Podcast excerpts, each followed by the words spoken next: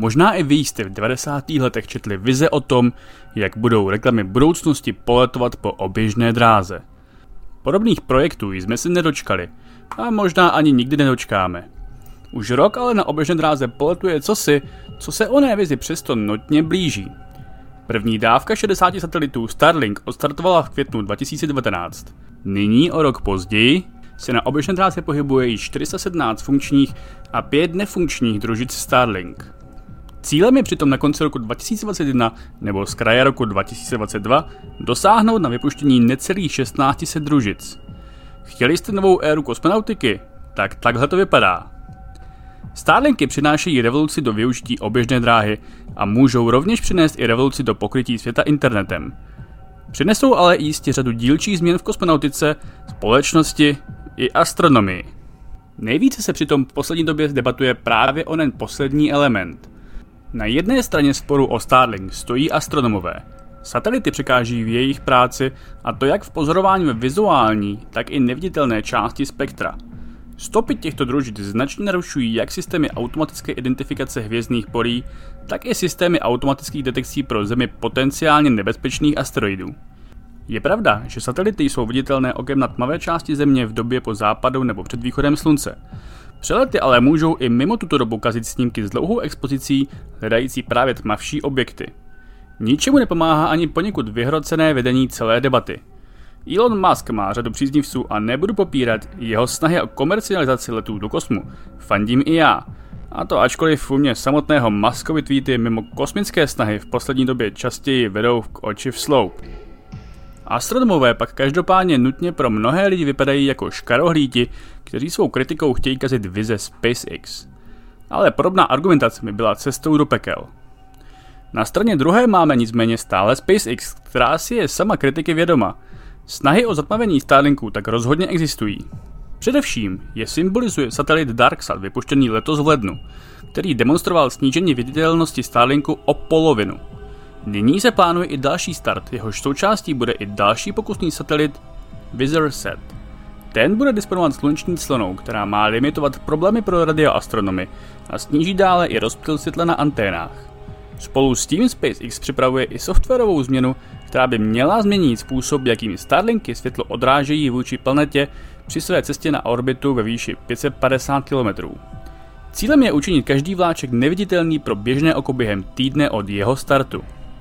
Podle přesnové studie Jonathana McDowella z Harvardu to sice bude stačit některým pozorováním, ale nejspíše ne všem.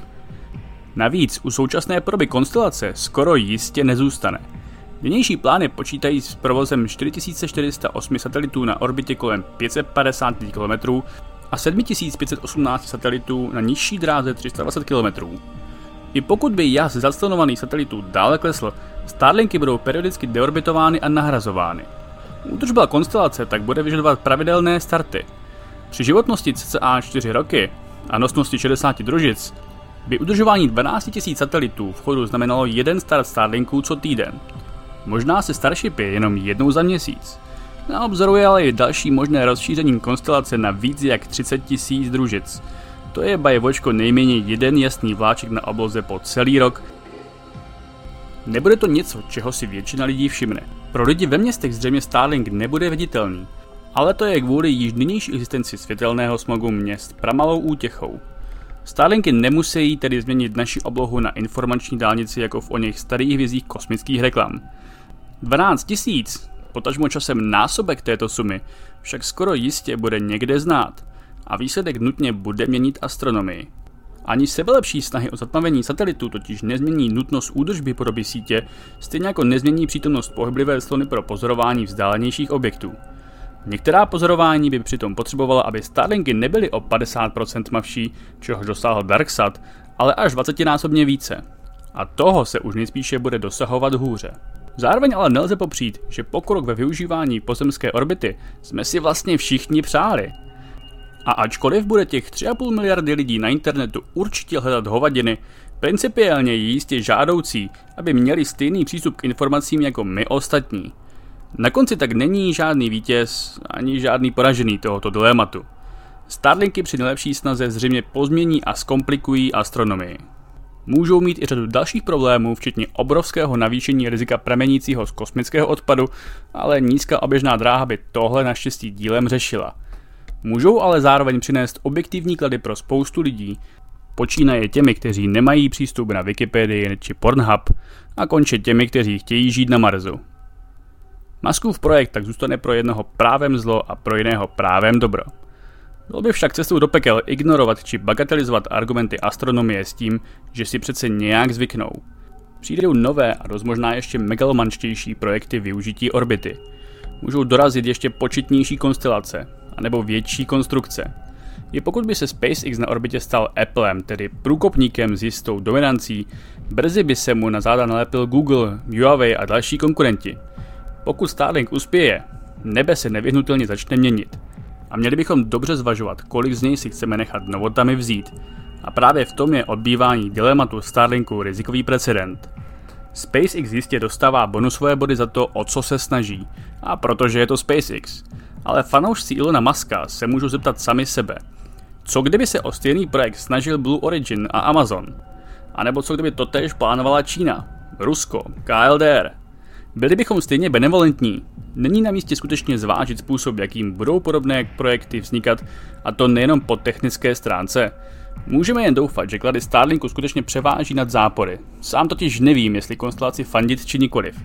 Snad napoví víc další starty a snahy o další zatmavení. Pokud ne, bylo by na místě asi zvážit, zda má Starlink existovat v této podobě, anebo namítnout spíše menší počet větších objektů, nebo analogické projekty, například stratosférické balóny. I kdyby tak byl Starlink skutečně neviditelný, příslovečný džin bude jeho možným komerčním úspěchem definitivně vypuštěn z láhve. Tolik nejnovější videonovince na našem kanálu Vydátora. Pokud se vám tohle video líbilo, mrzkněte nám dole koment či like, případně subscribe celého našeho kanálu. Najdete nás také na Facebooku, Instagramu, Twitchi či webu Vydátor.org. A pokud se vám náš obsah líbí trochu víc, přispějte nám prosím na startovat.cz pod heslem Vydátor v ceně jednoho píva či pěti píva. No a pokud se vám něco nelíbilo, napište to taky do komentářů a my se s tím popereme a do příště vylepšíme.